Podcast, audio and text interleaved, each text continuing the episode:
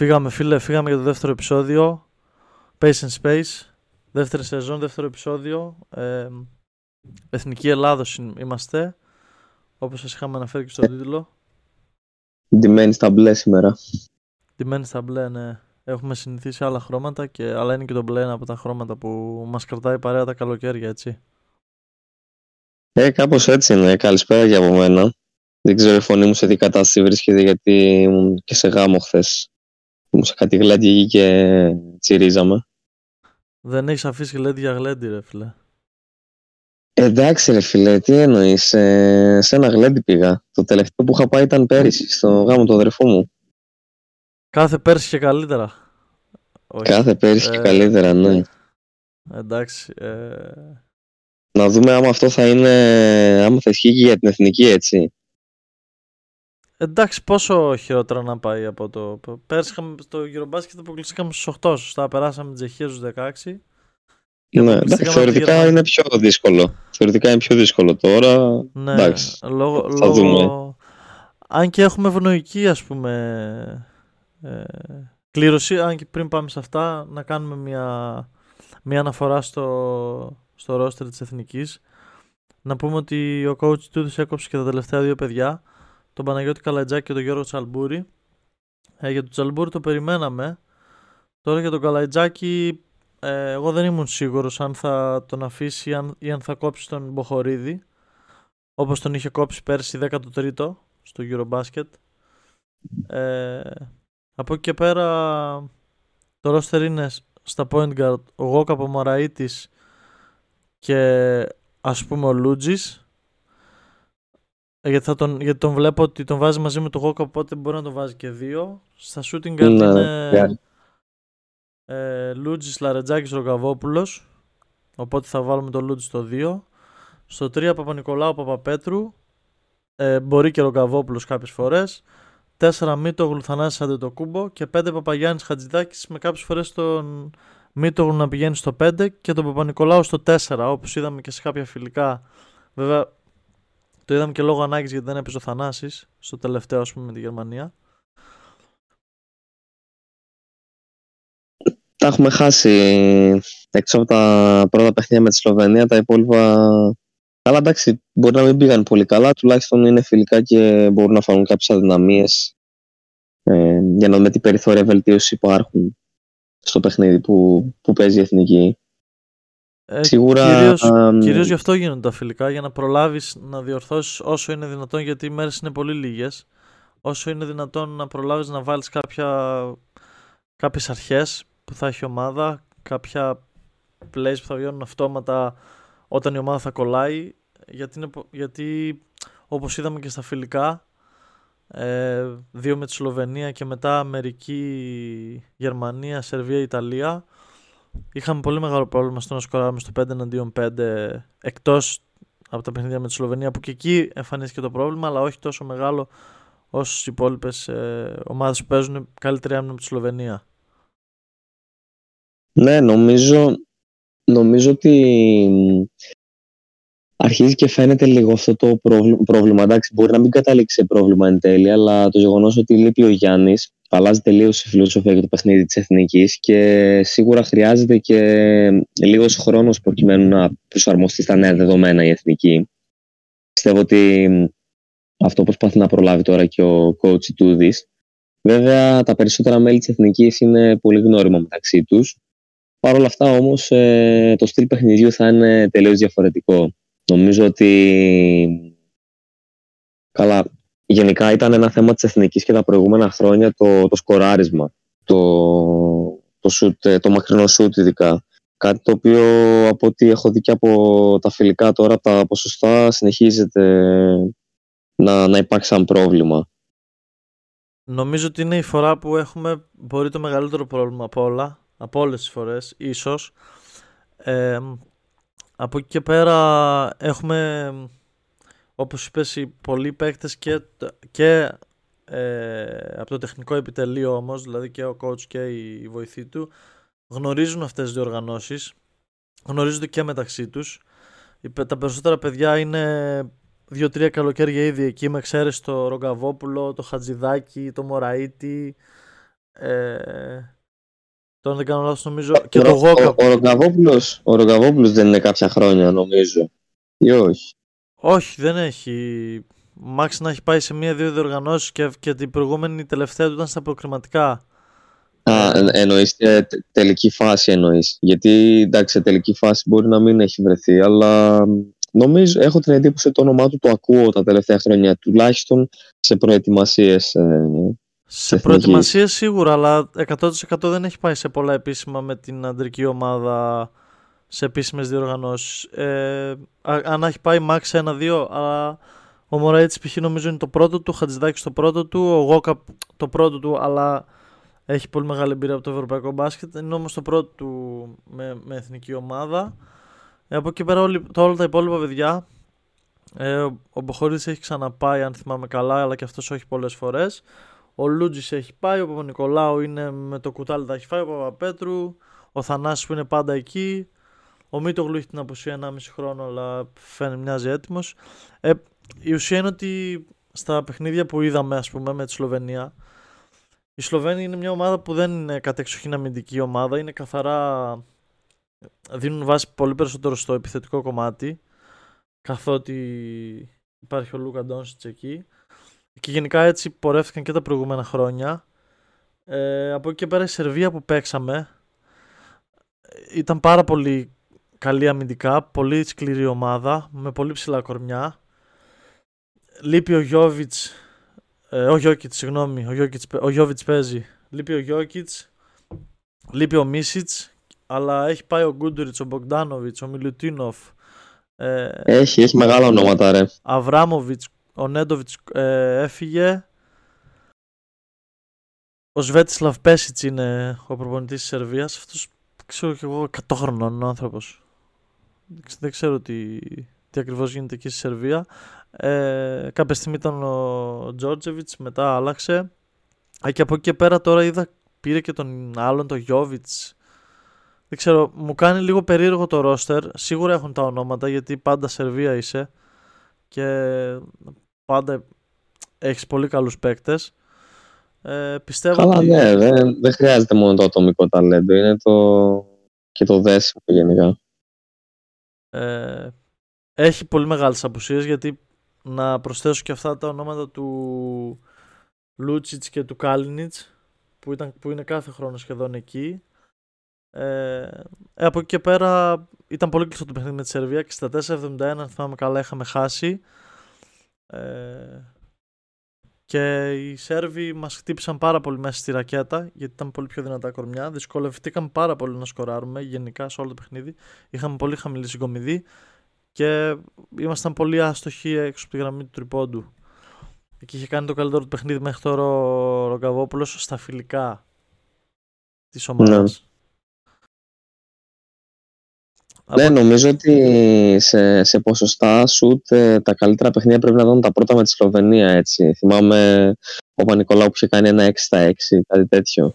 Ναι, μέσα στη Σλοβενία το είχε κάνει αυτό 6 στα 6 και μετά ήταν η βράβευση του Νίκου Γκάλ που κερδίσαμε και στα δύο πρώτα παιχνίδια. Από εκεί και πέρα χάσαμε και από την Ιταλία. Η Ιταλία έχει παίξει μέχρι τώρα από όλες τις ομάδες, νομίζω μαζί με τη ΣΥΠΑ, το πιο ωραίο μπάσκετ στα φιλικά στα φιλικά ξαναλέω, δεν λέω ότι θα είναι η καλύτερη ομάδα. Απλώς η Ιταλία με τη Γερμανία φαίνεται να έχουν ένα από τα πιο ανερχόμενα δυνατά ρόστερ σε ονόματα και σε ομαδικότητα στο σύνολο δηλαδή αυτών των δύο.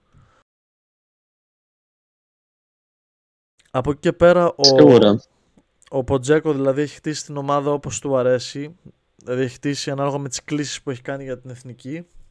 Ο Φοντέκιο είναι έτοιμος από πέρσι και έχει αναλάβει το τιμόνι της Ιταλίας. Εμένα μου αρέσει πάρα πολύ η Ιταλία, δηλώνω φαν και μου αρέσουν αυτοί οι προπονητές. Αν θυμάσαι πέρσι. Αυτός ο προπονητής, ναι, ρε, ε, εντάξει. Αλόγιο, Γιάννης. Πέρυσι τον είχα μάθει εγώ, δεν ξέρω αν τον ήξερες και παλιότερα. Ε, δεν ξέρω άμα προπονεί για κάποιον σύλλογο. Ε, γνωρίζεις άμα προπονεί κάποιο σύλλογο; Όχι, τώρα δεν προπονεί. Έχει αφιερωθεί στην, ε, στην Εθνική Ιταλίας. Είναι καψούρης, είναι παθιασμένος. Είναι I love you, Γιάννης. Ναι, ρε. Ναι, ναι, ναι, ναι. Τον, τον, τον θυμάμαι. Νομίζω πρέπει να γίνει και ένα σκηνικό φέτος. Ε, ήταν στο φιλικό με εμάς ή με κάποια άλλη ομάδα. Κάτι έγινε με αυτόν. Ε, πήγε να υπάρξει κάποια ένταση, κάτι τέτοιο. Ε, δεν το έχω στο νου. Ε, αλλά πολύ πιθανό Όχι, ε, κά, κάτι, κά, κάτι μου φέρνει, ναι, τέλος πάντων. Από εκεί πέρα η Ιταλία αυτό που ήθελα να πω ήταν ότι έκανε 6 στα 6 στα φιλικά της που αυτό μπορεί να μην λέει και τίποτα, μπορεί να λέει και πολλά. Ε, μετά παίξαμε με την Αμερική η οποία Αμερική είναι το φαβορή καλός ή κακός παρόλο που δεν έχει τα top ονόματα όπως είχε πάντα μην, μην παρεξηγηθούμε έχει πάρα πολύ καλούς παίχτες έχει τον, ο ηγέτης ναι. της ομάδας θεωρώ ότι είναι ο Τζέιλεν Μπράνσον ε, από εκεί πέρα έχει παίκτες όπως ο Μίκαλ Μπρίτζης, ο Κάμερον Τζόνσον, ο Μπράντον Νίγκραμ, ο Τζος Χάρτ, ο Μπόμπι Πόρτις, ε, ο Άντωνι Έντουαρτς, ε, έχει τα Iris Χαλιμπάρτον. Έχει ένα πάρα πολύ καλό ρόστερ με προπονητή Steve Kerr. Έχει πολύ καλούς παίκτες ρε. Και ξέρεις τι γίνεται γενικά με την Αμερική. Η Αμερική, εντάξει, αν εξαιρέσεις ε, δεν ξέρω τώρα πόσα χρόνια έχει να κατεβάσει all-star ομάδα γιατί ο κόσμος μπορεί να μπερδέψει το πολύ καλό roster ή το καλό roster με το all-star roster γιατί κάποιος που δεν θα ασχοληθεί τόσο θα δει ξέρω, το roster της Αμερικής θα πει α, δεν ξέρω σχεδόν κανέναν οπότε ε, θα έχει στο μυαλό του ότι πώς γίνεται αυτή η Αμερική να ε, κάθε φορά ξέρω εγώ να διεκδικεί το τρόπαιο, να τους κατατροπώνει όλους, να ρίχνει εκατοστάρες ε, όπως και σε εμάς πούμε τώρα στο φιλικό που έτσι και θα πήγαινε σε πολύ επιθετικό τέμπο από τη μεριά της ε, Αμερικής. Αλλά και εμένα κατά τη γνώμη μου νομίζω ότι είναι από τα φαβορή σίγουρα κατεβαίνει δηλαδή με πολύ δυνατό ρόστερ. Και με ένα προπονητή ο οποίος ε, εντάξει δεν, ε, δεν μπορούμε να πούμε κάτι για αυτό τον προπονητή. Ξέρουμε πολύ καλά ποιος είναι και τι έχει κάνει. Για Steve Kerr προφανώς. Εδώ να πω κάπου ε, σε αυτό που έλεγες πριν ότι κάποιοι δικαιολογημένα θα πούνε ότι η Αμερική δεν κατεβαίνει με superstars γιατί υπήρχαν τουρνουά τα τελευταία χρόνια που τα έχασε όπως με Jalen Brown, όπως με Donovan Mitchell ε, και τα πήρε η Ισπανία ή, ή, έχει χάσει από τη Γαλλία. Τέλος πάντων, προφανώς λογικά μέσα... Ένα, νομίζω, νομίζω ένα έχει χάσει η Αμερική. Ε, το, πες ήταν το, το προηγούμενο μου το μπάσκετ το, το 19 που το χάσε, που είχε αποκλειστεί από τη Γαλλία. Νομίζω μόνο εκείνο έχει χάσει, επίσημη διοργάνωση. Ναι, δεν θυμάμαι και εγώ καλά. Σίγουρα είχε χάσει εκείνο. Από εκεί και πέρα, λογικό είναι, ρε παιδί μου, να λένε αν δεν κατεβαίνουν οι stars, δεν κατεβαίνει ο ένας, δεν κατεβαίνει ο άλλος. Γιατί ε, είναι, όσο περνάει ο καιρός, αντί να αυξάνονται οι stars που κατεβαίνουν, μειώθηκαν. Ή, όταν εννοώ stars, εννοώ ονόματα τύπου Κάρι, Λεμπρόν, Χάρντεν, Κάιρι Ίρβινγκ. Όλη στα ομάδα. Επειδή, επειδή αυτοί όταν ήταν και Καλά, κάποιοι από αυτούς είναι ακόμα σε πολύ καλή κατάσταση. Ωραία. Ίσως δεν είναι όλοι στο peak τους προφανώς. Αλλά κάποτε κατεβαίναν σε διοργανώσεις ε, σχεδόν όλοι αυτοί μαζεμένοι, οι οποίοι ήταν ε, και πολύ κοντά στο peak τους. Δηλαδή, εκεί εντάξει, εκεί νομίζω ότι ήταν ε, ακόμα πιο ξέρεις, ε, πασιφανές ότι η Αμερική είναι το ακλόνητο φαβορή, ας πούμε. Κάπου εδώ να, να πούμε ότι βοηθεί προ... ε, βασικά εγώ ελπίζω ότι θα παίξουν ε, κάποιοι από τους stars στους Ολυμπιακούς και γι' αυτό πιστεύω δεν κατέβηκαν κάποιοι, ελπίζω και να πούμε ότι βοηθή του Κέρ αυτή τη στιγμή είναι ο Tyron Λου και ο Eric Spolstra. Για όσους δεν ξέρουν, ο Tyron Λου είναι προπονητής του Los Angeles Clippers και ο Spolstra είναι ο προπονητής των Miami Heat που πέρσι βγήκαν 7η. Ήταν ένα, ένα λεπτό πριν αποκλειστούν από τα play-in από play και φτάσανε τελικού NBA έτσι, για, να, για να γνωρίζουμε λίγο το τεχνικό επιτελείο της USA. Και ο τεχνικός αρχηγός, αν θυμάμαι καλά, το αφεντικό εισαγωγικά είναι ο Grant Hill, ο Hall of Famer NBA. Ε, δηλαδή, μιλάμε, δεν αστείαβονται ποτέ οι Αμερικάνοι σε αυτά τα πράγματα εννοείται. Και εννοείται ότι είναι το ακλόνι το φαβορή. Ε, από εκεί και πέρα η, η Γερμανία που κάνουμε το τελευταίο παιχνίδι ε, έχουν μια πάρα πολύ καλή ομάδα. Νομίζω έχει την καλύτερη της φουρνιά στο σύνολο. Μην, μην μπερδεύεστε. Δεν λέω ότι έχει, ότι έχει παίκτη σαν τον Οβίνσκι τότε που τους οδηγούσε μόνος του στους, ε, στους τελικούς του Eurobasket και είχε και κάνει πράγματα και θάματα. Αλλά σαν σύνολο ίσως περνάει την καλύτερη της φουρνιά. Δεν ξέρω τι θα κάνει ε, στο, στο μοντομπάσκετ αλλά όταν έχεις Dennis Schroeder, Daniel Tice, Voigtman, ε, Mo Wagner, Franz Wagner, ε, έχει πάρα πολύ, Obst, ε, ναι, ναι, έχει, έχει και σουτέρ, έχει, έχει... έχει από όλες τις θέσεις, έχει πολύ καλούς παίκτες. Πολύ και νομίζω ότι... ο Herbert. Ναι, και όντως συμφωνώ σε αυτό που λες, ότι ίσως διανύει ε, τα καλύτερα της χρόνια τουλάχιστον την τελευταία ε, 15 ετία, 20 ετία. Ε, καλά, επί εποχές Νοβίτσκι προφανώς ήταν, θεωρητικά ήταν μόνος του και τους, τους κουβαλούσε. Ε, τώρα νομίζω και από το περσινό το Ευρωμπάσκετ, από την πορεία που έκανε η Γερμανία, που ήταν κάπως σαν μια έκπληξη ας πούμε, γιατί εντάξει θεωρητικά και πριν το παιχνίδι με, με, την, εθνική, με την εθνική μας όλοι φανταζόντουσαν ότι η εθνική θα περνούσε σχετικά εύκολα, όχι πολύ εύκολα. Ε, και μετά το περσινό τουρνουά που κάναν, που θα μπορούσαν οι Γερμανοί να είχαν πάει και τελικό και ίσως και να το κατακτούσαν. Γιατί, αν δεν κάνω λάθος, ήταν και μέσα στο Βερολίνο, έτσι. Στο, στη Γερμανία δεν γινόταν. Είχε πάλι έτσι τρεις πόλεις. Ε, είχε ε, χώρες. Ιταλία, Γερμανία, σίγουρα δεν θυμάμαι την τρίτη. Αλλά νομίζω ότι η μητελική γινόταν στο, στο Βερολίνο. Από εκεί και πέρα, ο, όπως λες, για να μην παρεξηγηθούμε, δεν υπάρχει όνομα σαν τον Οβίνσκι και φυσικά τους οδήγησε στο τελικό και αυτή η φουρνιά μπορεί να μην πάει στους τελικούς. Παρ' όλα αυτά, στο σύνολο νομίζω δεν έχει υπάρξει πιο ταλαντούχα ομάδα στην εθνική Γερμανίας. Ε, ναι, και παίζει και ελκυστικό μπάσκετ. Παίζει ελκυστικό μπάσκετ, γρήγορο μπάσκετ, σουτάρουν όλοι. Υπάρχει μια πεντάδα που σουτάρουν όλοι με πιο δύναμο κρίκο τον Σρούντερ. Ο οποίος εντάξει, σε, μπορεί να σου βάλει ένα-δύο τρίποντα. Φυσικά δεν είναι ο Σρούντερ δεν επιλέγει το τρίποντο, άλλα πράγματα κάνει καλύτερα.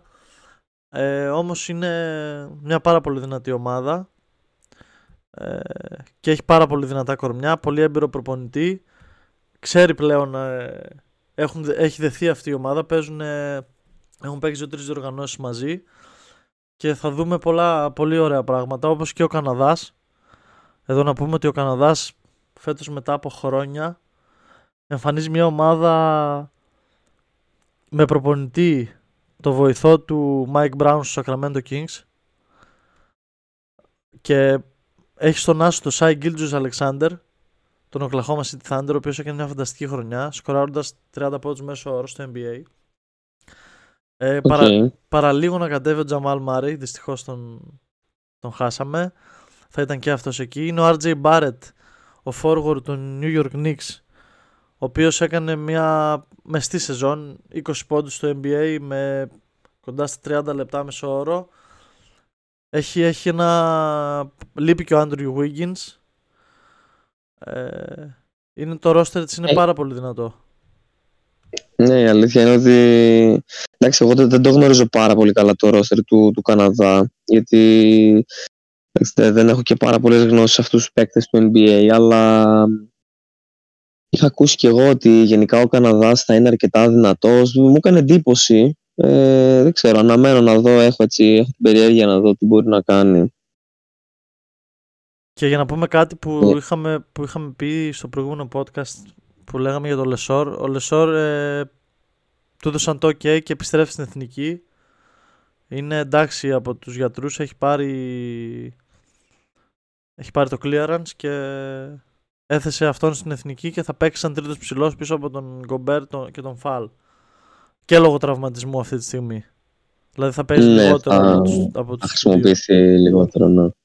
Αλλά εντάξει, έχει η Γαλλία τρία πολύ δυνατά σέντερ γενικά. Δηλαδή, στη θέση 5 έχει πολλές επιλογές. Γιατί και ο, εντάξει, για τον Γκομπέρ δεν θα πω κάτι σίγουρα. Ε, ο Φαλ ε, νομίζω ότι αυτά τα τελευταία δύο-τρία χρόνια και με την παρουσία του στον Ολυμπιακό ανεβαίνει πάρα πολύ. Ε, πιστεύω ότι θα είναι και ένα πολύ σημαντικό κομμάτι της, ε, της Εθνικής Γαλλίας η οποία έχει και τον Καναδά στον Όμιλο παρεπτόντως ε, Αλλά, ναι. Είμαστε από αυτό, βάσει, βάσει αυτού θέλω να, να μου πεις και να μας πεις γενικά γιατί εγώ ξέρω ότι είμαστε τυχεροί βάσει κλήρωσης Καθώς έχουμε στο όμιλό μας Ιορδανία, Νέα Ζηλανδία και Αμερική. Εντάξει, το παιχνίδι της Αμερικής είναι πάνω κάτω χαμένο, αλλά Τα υπόλοιπα δύο πιστεύω ότι κατά 99% θα τα πάρουμε και έτσι θα βγούμε δεύτεροι. Στοχεύουμε. Ο ρεαλιστικός στόχος όπως γράψαμε και στο Instagram είναι οι Ολυμπιακοί Αγώνες. Που, Ναι. που σημαίνει ότι πρέπει να πάρουμε θέση 5 με 8 στο σύνολο του τουρνουά. Ε, Για, να πάμε, για, για να είμαστε κατευθείαν στους Ολυμπιακούς. Ναι, ναι, για να, είμαστε, για να μην παίξουμε προολυμπιακό τουρνουά. Και Ναι, οκ. επίσης, επίσης θα μας βολέψει ένα, ένα ας πούμε πλάνο του να πάνε όσο λιγότερες ευρωπαϊκές ομάδες ή στους 8 ή στους 4. Δηλαδή αν πάει ΙΠΑ, Καναδάς, ε, Αργεντινή δεν είναι. Ε, αυτή τη στιγμή δεν μου έρχονται άλλες καλές έτσι που να είναι μη ευρωπαϊκές. Τέλος πάντων, η Βραζιλία π.χ. και άλλη μία ε, θα είναι το καλύτερο Αυστραλία. σενάριο. Αυστραλία, ας πούμε, που είναι πολύ καλή ομάδα, ναι. Θα είναι ένα πολύ καλό σενάριο για μας. Ε, από εκεί και Ναι, πέρα... κοίτα, πάντως ε, αυτό που είπες ας πούμε περί τυχερής κλήρωσης και τέτοια ε, δεν θα το έλεγα ιδιαίτερα γιατί εντάξει τώρα στην πρώτη φάση των ομίλων τώρα που είναι 8 ομιλοί άμα, άμα δεις τους ομίλους θα, σε κάθε όμιλο πιστεύω ότι θα ξεχωρίσεις από δύο ομάδες άντε με το ζόρι τρεις ε, Για τη διασταύρωση στους 16 εγώ λέω ότι είμαστε τυχεροί. Γιατί η, από την άλλη μεριά νομίζω διασταυρώνονται από, Ναι, ήδη, εκεί ήδη από τους 16 θα- θα σου πολύ πω. καλές ομάδες. Θα σου πω, σε εμάς, όπως είπες και εσύ, έχουμε στον όμιλο Αμερική, Ορδανία και Νέα Ζηλανδία. Α πούμε ότι καταφέρνουμε, α, για, για να περάσουμε τέλος πάντων στην επόμενη φάση, στους επόμενους ομίλους, ε, θα πρέπει να βγούμε τουλάχιστον δεύτερη. Α πούμε ότι εντάξει, η Αμερική θεωρούμε ότι θα τερματίσει πρώτη κατά πάσα πιθανότητα. Άμα καταφέρουμε να βγούμε δεύτερη, ο όμιλος μας διασταυρώνεται με τον όμιλο Αιγύπτου, Μεξικό, Μαυροβούνιο και Λιθουανία. Εμείς τώρα, ε, ουσιαστικά τι γίνεται, οι δύο πρώτοι αυτού του ομίλου, του ομίλου του, του τέταρτου, ε, φτιάχνουν νέο όμιλο με τις δύο πρώτες ομάδες από τον δικό μας. Οπότε θα δημιουργηθεί ένας νέος όμιλος όπου θα είναι, ας πούμε για παράδειγμα, Αμερική-Ελλάδα, ε, πες Λιθουανία που ίσως φύγει πρώτη και μετά, ξέρω εγώ, δεν ξέρω, Μαυροβούνιο Μαυροβούνιο, λέω εγώ. Μαυροβούνιο. Μπορεί να Λογικά βγει και πρώτο. Μαυροβούνιο. Μπορεί να βγει και πρώτο. Μην το υποτιμάς το Μαυροβούνιο. μπορεί να βγει και πρώτο. Ε, εμείς μετά σε αυτόν τον νέο όμιλο θα παίξουμε μόνο με αυτούς που δεν έχουμε παίξει. Δηλαδή το Λιθουανία άλλο όμιλο. Μαυροβούνιο π.χ. Αυτό. Οπότε μετά όλα θα κρυθούν ε, από το τι θα κάνουμε με αυτές τις δύο. Γιατί από τον ε, καινούργιο όμιλο στη φάση των 16 πάλι θα περάσουν ε, δύο από κάθε όμιλο. Οπότε άμα θέλουμε εμείς να καταφέρουμε να προχωρήσουμε στα προημιτελικά που είπες να βρεθούμε στις θέσεις 5 με 8 ας πούμε στη χειρότερη ε, θα πρέπει έχοντας δεδομένου πάλι ότι κατά πάσα πιθανότητα η Αμερική θα βγει πρώτη και στην επόμενη, ε, στην επόμενη φάση ε, θα πρέπει να υπερτερήσουμε απέναντι και σε Μαυροβούνιο και σε Λιθουανία. Εντάξει, νο- είναι, θεωρώ ότι θα είναι δύσκολος στόχος. Δηλαδή, Πολύ δύσκολος, Πιστεύω ότι- αλλά όχι ακατόρθωτος. Δηλαδή, αν, αν ήμασταν από την άλλη μεριά που έχει Γερμανία, Καναδά, Αυστραλία, Γαλλία, πιστεύω θα ήταν αρκετά πιο δύσκολο έω ακατόρθωτο. ναι. Ναι, όχι, εντάξει. Δηλαδή- Όντως, υ- υ- υπάρχουν, υπάρχουν πιθανότητες. Υπάρχουν πιθανότητες ε, θα φανεί. Πι- Δηλαδή, είναι, θεωρώ ότι εκείνα τα δύο τα παιχνίδια με Μαυροβούνιο και με Λιθουανία, άμα με το καλό εννοείται νικήσουμε Νέα Ζηλανδία και Ιορδανία και περάσουμε ως δεύτερη. Αλλά εντάξει, είναι, πο- είναι και αυτό το ποτέ δεν ξέρεις πώς μπορεί να έρθουν τα, Πιστεύω- τα πράγματα. Πιστεύω ότι από όλες τις ομάδες που, που ας πούμε έχουν, υπάρχουν στο τουρνουά, με τις μόνες που ταιριάζουμε και προφανώς δεν μιλάω για Ιορδανία, Νέα Ζηλανδία, ε, για τις μόνες που ταιριάζουμε είναι ελάχιστες και μέσα σε αυτές είναι το Μαυροβούνιο και η Λιθουανία γιατί ίσως να είναι λίγο καλύτερες από εμάς, αλλά πιστεύω ότι μπορούμε να τις τυπήσουμε ενώ Γαλλία, Αυστραλία, Γερμανία, Ιταλία, Αμερική θεωρώ ότι δεν δύσκολα πολύ την Ιταλία ίσως λίγο λιγότερο αλλά όλες οι υπόλοιπες είναι πολύ δύσκολο να τις χτυπήσουμε. Ενώ Ναι. ε, Όχι, Λιθ- σε- σε Λιθουανία, αυτό- Μαυροβούνιο συγκριτικά είναι πιο εύκολα. Ναι, σε, σε- σε αυτό έχεις δίκιο όντως. Είναι οι πιο εύκολες. Βασικά είναι ο μόνος όμιλος ο οποίος έχει θεωρητικά ε, έχει θεωρητικά πιο ομάδα στα μέτρα μας ε, που να είναι πρώτης ας πούμε δυναμικότητας. Ε, πάντως, σε περίπτωση, να το πούμε και αυτό, σε περίπτωση που καταφέρει η Εθνική να περάσει και στην επόμενη φάση που είναι τα προημιτελικά, άμα περάσει το δεύτερο γύρο των ομίλων, κατά πάσα πιθανότητα στα προημιτελικά θα συναντήσει είτε Ιταλία είτε Σερβία. Που είναι από τους ομίλους ε, Α και Β, από τους δύο πρώτους ομίλους, οι δύο ομάδες που ξεχωρίζουν, ας πούμε, με πολύ μεγάλη διαφορά από όλες τις υπόλοιπες. Οπότε, κατά πάσα πιθανότητα, μία από αυτές τις δύο θα είναι. Αν με ρωτάς, προτιμώ τη Σερβία έτσι όπως τη είδα και έτσι όπως συνεχίζω να τις βλέπω. Τη θεωρώ πολύ πιο ανέτοιμη από την Ιταλία. Προφανώς είναι, είναι πολύ δύσκολο και τα δύο, δεν το συζητώ. Αλλά αν με ρωτάς ποια από τις δύο θα προτιμήσω τώρα, αυτή τη στιγμή, έτσι όπως βλέπω και με το ρόστερ που έχουν, θεωρώ ότι προτιμώ τη Σερβία. Υπό άλλες περιπτώσεις σου λέγαμε τίποτα τη Σερβία και θέλω την Ιταλία, αλλά έτσι όπως έχουν γίνει από το προηγούμενο τουρνουά και τώρα που τους είδα πάρα πολύ ανέτοιμους, θέλω τον Μπέσιτς. Ναι, θα μπορούσε όντως. Νομίζω συμφωνώ, συμφωνώ σε αυτό που λες. Και να πούμε ότι και, και από ημερομηνίες να αναφέρουμε ότι ξεκινάει τώρα σε, σε περίπου πέντε μέρες άμα το πάμε και με τις ώρες ακριβώς δηλαδή 25 ε, Αυγούστου ξεκινάει η διοργάνωση ε, και τελειώνει 10 Σεπτεμβρίου η Εθνική παίζει πρώτο παιχνίδι 26, 26 Αυγούστου νομίζω με την ε, Ιορδανία, αν δεν κάνω λάθος. Ναι, με την Ιορδανία παίζει δεύτερο με τη ΣΥΠΑ και τελευταίο με τη Νέα Ζηλανδία. Δηλαδή, τελευταίο παιχνίδι θα παίζουμε την πρόκρισή μας για τον Όμιλο. Ναι. Και είναι, και είναι και αυτό το περίεργο που το τουρνουά γίνεται στο, στο Αμπουντάμπι, οπότε τα παιχνίδια θα γίνονται σε ώρες Ελλάδος. Όχι ρε, στις Φιλιππίνες, Φιλιππίνες γίνεται. Ναι, ναι, θα το σβήσω αυτό το μοντάζ, δεν πειράζει. Μπερδεύτηκα. Τώρα τα φιλικά δεν ήταν στο Αμπουντάμπι. ναι, ναι, ναι, ναι. Ναι, ναι, ναι, ναι. Ναι, όχι, πάμε Μανίλα, οπότε... Μανίλα πάμε πρώτα. Φιλιππίνες. Μανίλα, ναι. Οπότε σε ώρες Ελλάδος ε, θα είναι τύπου το μεσημέρι, 12 παρατέταρτο είτε... Κάπου εκεί, κάπου εκεί, ναι. Νομίζω πρώτο παιχνίδι 12 η ώρα. Ναι. Κάτι τέτοιο. Εγώ δεν, εγώ δεν έχω ιδιαίτερες βλέψεις για την εθνική, αλλά είμαι αρκετά πιο αισιόδοξος από πολλούς γιατί όπως γράψαμε και στο Instagram, η ομάδα ξέρει ποια είναι, ξέρει, ξέρουν οι παίχτες τι μπορούν να κάνουν, δεν πιστεύουν ότι ο καθένας είναι ο Τζόρνταν.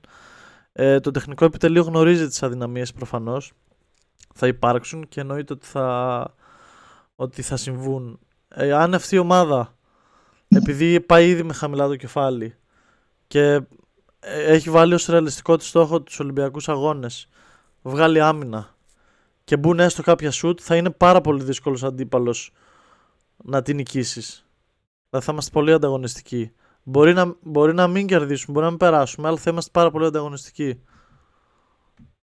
Ναι, και εγώ, και εγώ το πιστεύω αυτό και ίσως να είναι και η πρώτη φορά μετά από κάποια χρόνια που δεν υπάρχει τόσο αυτή η ψυχολογική πίεση του πρέπει. Γιατί εντάξει, παλιότερα υπήρχε πάρα πολύ σε βαθμό του στυλ, ε, ας πούμε, ειδικά πέρυσι στο Ευρωβάσκετ, νομίζω ήταν το αποκορύφωμα που εντάξει, ήταν φυσιολογικό όλοι να περιμένουν. Και εγώ ανέμενα ότι θα πηγαίναμε στα μετάλλια.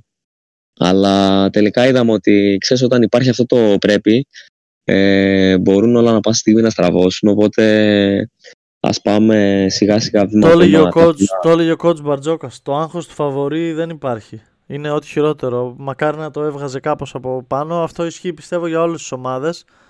Είναι ελάχιστες οι ομάδες που μπορούν να σηκώσουν αυτό το βάρος του φαβορή. Και λογικό είναι να έχεις απαιτήσεις γιατί όταν έχεις ένα ρόστερ άντε το κούμπο, Γιάννη, ε, Σλούκα, Καλάθι, Ντόρση, ε, η Τούδη προπονητή, πρώτη επίσημη διοργ... πρώτη διοργάνωση μεγάλη έχεις, ανεβαίνουν οι βλέψεις σου ρε παιδί μου και ανεβαίνουν και απαιτήσεις σου και υποσυνείδητα και όχι μόνο απαιτήσει ότι και λες ότι θα πάμε σίγουρα στα μετάλλια. Οπότε μετά ναι, που εντάξει, είναι, είναι, είναι, λογικό, είναι λογικό, απλά θέλει ξέρεις, καλή ψυχολογική διαχείριση σε αυτό το κομμάτι. Απλά αυτή τη φορά θεωρώ ότι θέλω να πιστεύω τουλάχιστον ότι εφόσον δεν υπάρχει αυτή η πίεση, είναι όπως το είπες και εσύ. Θα πρέπει να γίνουν κάποια καλά παιχνίδια να, να είμαστε σκληροί τουλάχιστον αμυντικά και μετά από εκεί και πέρα εντάξει, θα πρέπει να μπουν και κάποια σουτ. Οι ομάδες που θα πρέπει να αντιμετωπίσουμε τουλάχιστον μέχρι και τα τελικά Γιατί εντάξει, θεωρώ ότι με τον έναν ή με τον άλλο τρόπο πιστεύω ότι θα βγούμε τουλάχιστον δεύτερη για να περάσουμε στη δεύτερη φάση, στους δεύτερους ε, ομίλους. Από εκεί και πέρα μετά θα είναι δύο τελικοί, άμα, εφόσον το καταφέρουμε αυτό, με ομάδες όπως είπες και εσύ που δεν είναι ε, ανίκητες, δηλαδή είναι στα μέτρα μας, θεωρώ. Ε, αλλά ναι, εντάξει, δεν, δεν μπορούμε να πούμε κάτι προς το παρόν. Τα υπόλοιπα θα φανούν μέσα στο παρκέ. Ε, να, πούμε, να πούμε κάπου εδώ ότι έτσι μια καλή επιτυχία στην εθνική μας ε, για να μην το ξεχάσουμε αργότερα που θα το που θα ε, ναι ρε φίλε, το, το, το, το γούρι της εθνικής φέτος είναι άμα οι Pace and Space ε, της ευχήθηκαν καλή επιτυχία. άτυπα, άτυπα, μετράει να ξέρεις και αυτό. Ε, ναι ρε, ναι. Εδώ να πούμε ότι... Εν τω μεταξύ, πριν, πριν πεις αυτό που θες, ε, το ξέρεις ότι έχει και παιχνίδια κατάταξης από 17 έως 32. Γιατί είχα την εντύπωση ότι πρώτη φορά γίνεται αυτό και γίνεται πάλι σε μορφή ομίλων. Δηλαδή θα δημιουργηθούν όμιλοι και για τους 17 έως 32. Έτσι ώστε να μπορέσει να γίνει μια κατάταξη αναλυτική από τον τελευταίο, τον 32ο μέχρι και τον, ε, μέχρι και τον πρώτο. Ακριβώς γιατί αυτό από κάποιες θέσεις και έπειτα ε, καθορίζει ποιος θα παίξει κατευθείαν στους Ολυμπιακούς και ποιος θα πάει στο προολυμπιακό τουρνουά. Ένας λόγος είναι σίγουρα αυτός. Ένας άλλος λόγος ναι. είναι σίγουρα και τα FIBA rankings. Για το ποιο group ναι. δυναμικότητας και πού κυμαίνονται οι εθνικές. Παραπάνω δεν ξέρω όμως γιατί συμβαίνει αυτό. Ναι, το γνώριζα, γι' αυτό έλεγα ότι πρέπει να βγούμε στη θέση 5 με 8 για να είμαστε καλυμμένοι. Μάλιστα, OK. Okay. Και γενικότερα όλοι οι παίκτες έτσι με τις δηλώσεις τους είναι πολύ προσηλωμένοι και πολύ ταπεινοί και πολύ ήρεμοι και ειδικά ας πούμε ο Λαρεντζάκης που άκουγα τις προάλλες έλεγε ότι ξανά ας πούμε δεν ελπίζουμε τίποτα και πιστεύω το λέει λίγο και για το σουτ του Γιουλ ε, και έτσι κρατάει, κρατάνε πολύ πιο επιφυλα, επιφυλακτικές ας πούμε δηλώσεις τι ξαφνική στεναχώρια ήταν αυτή. Άσε τώρα ρε φίλε, τώρα αυτά δεν ξεχνιούνται. Κύριε εντάξει, το πολύ πολύ μπορεί να καταφέρει να πάρει το παγκόσμιο Ισπανία για ακόμα μια φορά να πάρει ένα τρόπαιο και μετά ξέρεις απλά να βγούμε και να πούμε εντάξει παιδιά, OK, okay, δεν έγινε και κάτι ακραίο. Να πούμε ότι από την Ισπανία όπως καλά λες Λείπει ο go to guy που τον είχαμε πέρσι που ήταν ο Λορένζο Μπράουν. Πολύ μεγάλη απουσία του. Όπως και από πολλές ομάδες λείπει, όπως από εμάς λείπει ο go to guy. Όπου θα μπορούσε να ήταν τυπικά ο Κώστας Παπα-Νικολάου, αλλά δεν είναι. Είναι άλλου είδους παίκτης, παρόλο που ενώνει την άμυνα και την επίθεση. Αλλά από την Ισπανία ο Λορένζο Μπράουν νομίζω είναι η πιο σημαντική της απουσία. Παρόλο που το ρόστερ είναι καλό, μην ξεχελιάσει. Στην Ισπανία είναι ο Σκαριόλο, είναι πάνω κάτω το ίδιο ρόστερ. Πολλοί παίχτε έχουν παίξει μεταξύ τους και έχουν φάει τις διοργανώσεις με το κουτάλι όπως ο Ρούντι Φερνάνδε, ο Σέργιο Γιούλ. Η αδερφή ε, είναι. ρε, έχουν, η Ισπανία έχει καταφέρει κάτι μοναδικό όλα αυτά τα χρόνια να έχει μια, ένα σταθερό κορμό παικτών οι οποίοι πραγματικά δεν θυμάμαι έχουν λείψει από διοργάνωση. Εντάξει, τώρα ας πούμε λείπει ο, ο Σέχιο Ροντρίγκες. Αλλά έχουν λείψει ο Ρούντι, ο Γιούλ από, από διοργανώσεις για λόγους όχι εκ, εκτός από τραυματισμό. Δηλαδή τους θυμάμαι πάντα να είναι να είναι με την εθνική. Ο Ρούντι είμαι σχεδόν σίγουρος πως όχι, το ίδιο νομίζω και ο Γιούλ. Ε, γενικά... Ναι. Ο Γιούλ ας πούμε, ο Γιούλ νομίζω πέρυσι δεν έπαιζε αλλά νομίζω πρέπει να ήταν τραυματίας, κάτι τέτοιο. Δεν έπαιζε, ναι, δεν θυμάμαι το στάτους του, αλλά και εγώ νομίζω τραυματίας ήταν.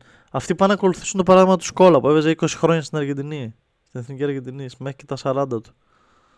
Ναι.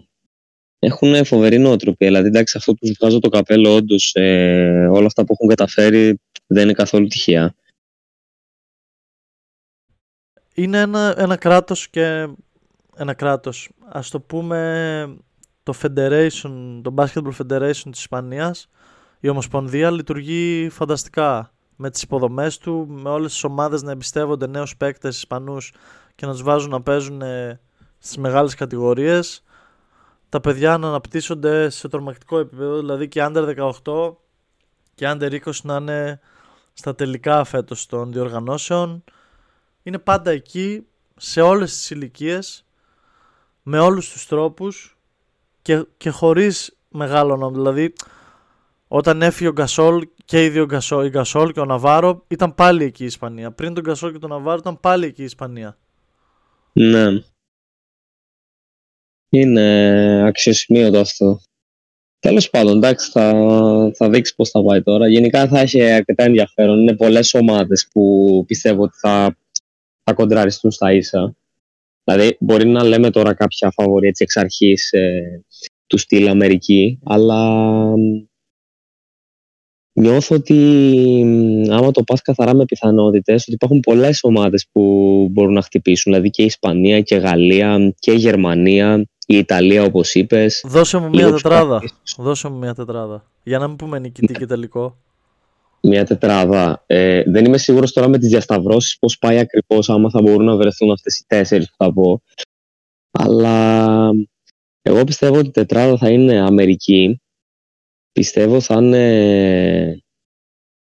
Ε, θα τολμήσω να πω Ιταλία και η Γερμανία-Ισπανία ή Γερμανία-Γαλλία.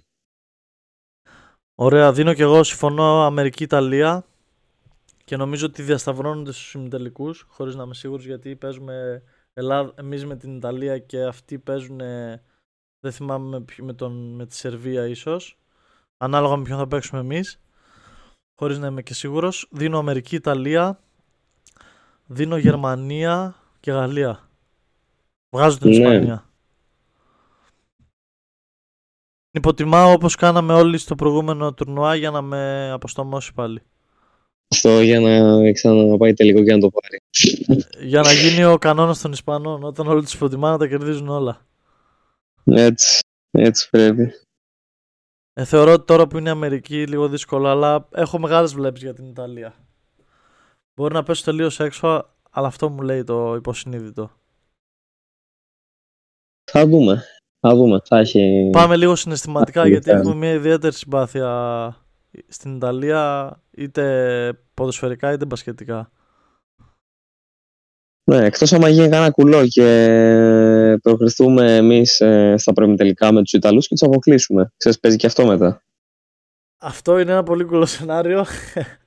ένα, ένα σενάριο επιστημονικής φαντασίας και ξέρεις τι γίνεται. Δεν είναι όπως, όπως είναι ας πούμε στην, ε, στην Ευρωλίγκα που παίζεις play-off και είναι πέντε παιχνίδια στις τρεις νίκες. Πρέπει να παίξεις ένα μάτς λέμε, OK, okay, ένα μάτς όλα γίνονται, αλλά μετά τους 16 όλα ένα μάτς είναι. Ακριβώς, ναι, ναι. Πόσες φορές θα είσαι τυχερός, Πρέπει να είσαι 15 μέρες τυχερός.